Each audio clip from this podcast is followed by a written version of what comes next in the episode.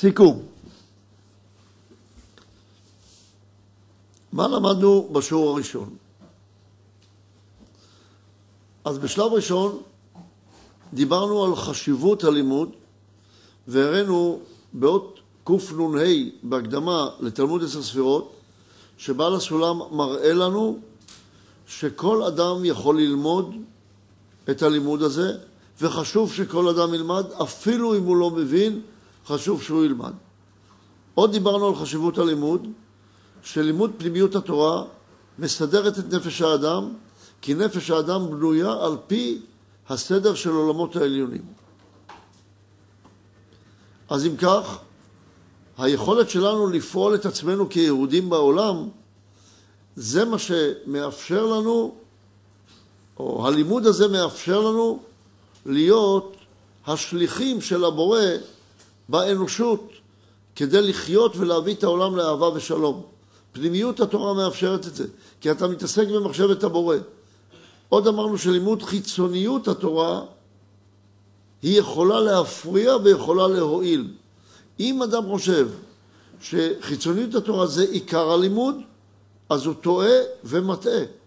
זה רק הכנה לקראת פנימיות התורה. אם אתה לא משתמש בזה כהכנה, כמשהו שיוצר אצלך געגוע לבוא למקום הפנימי, אתה טועה. ונתנו דוגמה ביחסים בין בני אדם.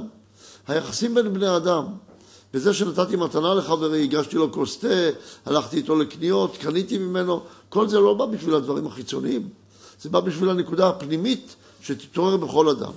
אם כך, החלק הראשון של השיעור היה חשיבות של הלימוד, דווקא הלימוד הפנימי.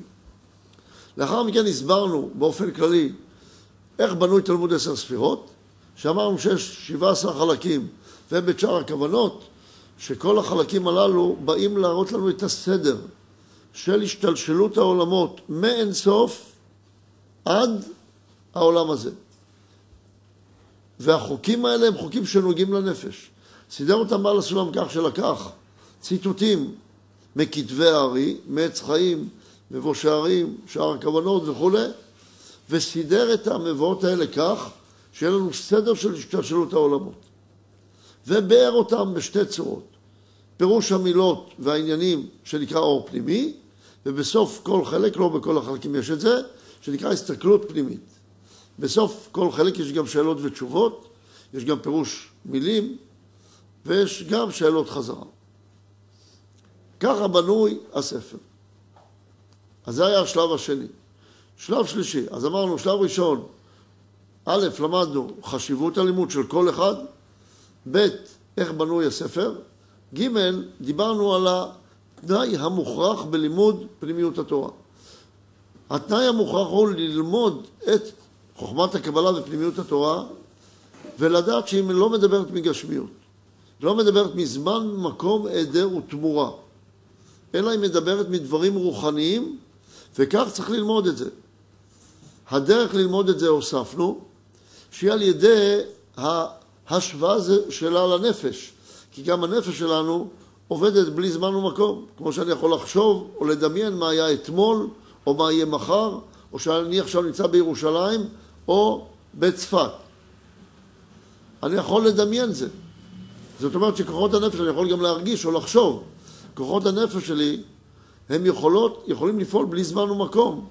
לכן, בגלל שהנפש עובדת על פי החוקים הרוחניים, שהיא יותר קרובה לרוחניות, למרות שהיא ניזונת גם מדברים גשמיים, אבל יש לה גם את הדברים הרוחניים, לכן היא המקשרת, הנפש, בין העולמות הרוחניים לבין המעשים הגשמיים שלנו, ואנחנו יכולים ללמוד על הנפש דרך חוכמת הקבלה. לכן הדרך שבעל הסולם התווה לנו זה ללמוד חומת הקבלה דרך הנפש. אז זה היה החלק השלישי של הלימוד שלנו היום. החלק הרביעי של הלימוד שלנו היה ללמוד את אות א', הוא אומר לנו שלמדנו על מה היה באינסוף. והוא סיפר לנו שהכל התחיל מהאינסוף. שהבורא ברא את הבריאה בצורה של אינסוף. מה היה באינסוף? היה הכל שלם. הצורה של השלמות הזאת מתוארת ש... טרם שנאצלו הניצלים ונבראו הנבראים היה אור עליון פשוט, ממלא כל המציאות. זאת זה הגדרה של שלמות שאין בלתה. בתוך זה הסברנו דבר מאוד מאוד עקרוני בתפיסת הבורא.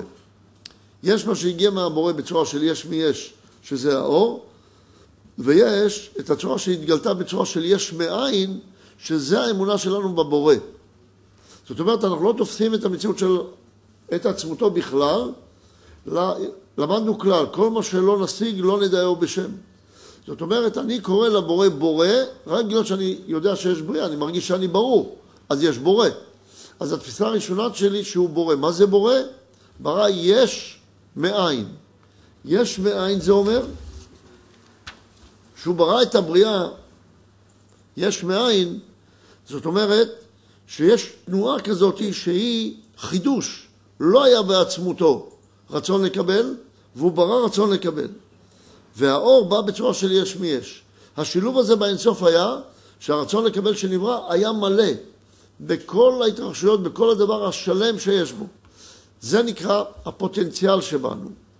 עוד היה לנו קשה בכתוב שהוא אומר לנו שטרם שנעצרו הנצלים ונבראו הנבראים היה ממלא, היה אור פשוט עליון ממלא כל המציאות. כל המציאות, איזה מציאות? אז על זה אמר שהייתה מציאות בכוח ומציאות בפועל. מציאות בפועל שזה העולמות, אדם קדמון, אצילות, בריאה, יצירה ועשייה, זה, נלמד, זה עיקר הבית, זה צורה הבית, זה הצורה שבה הנבראים יכולים לתפוס את הקשר הזה השלם עם הבורא.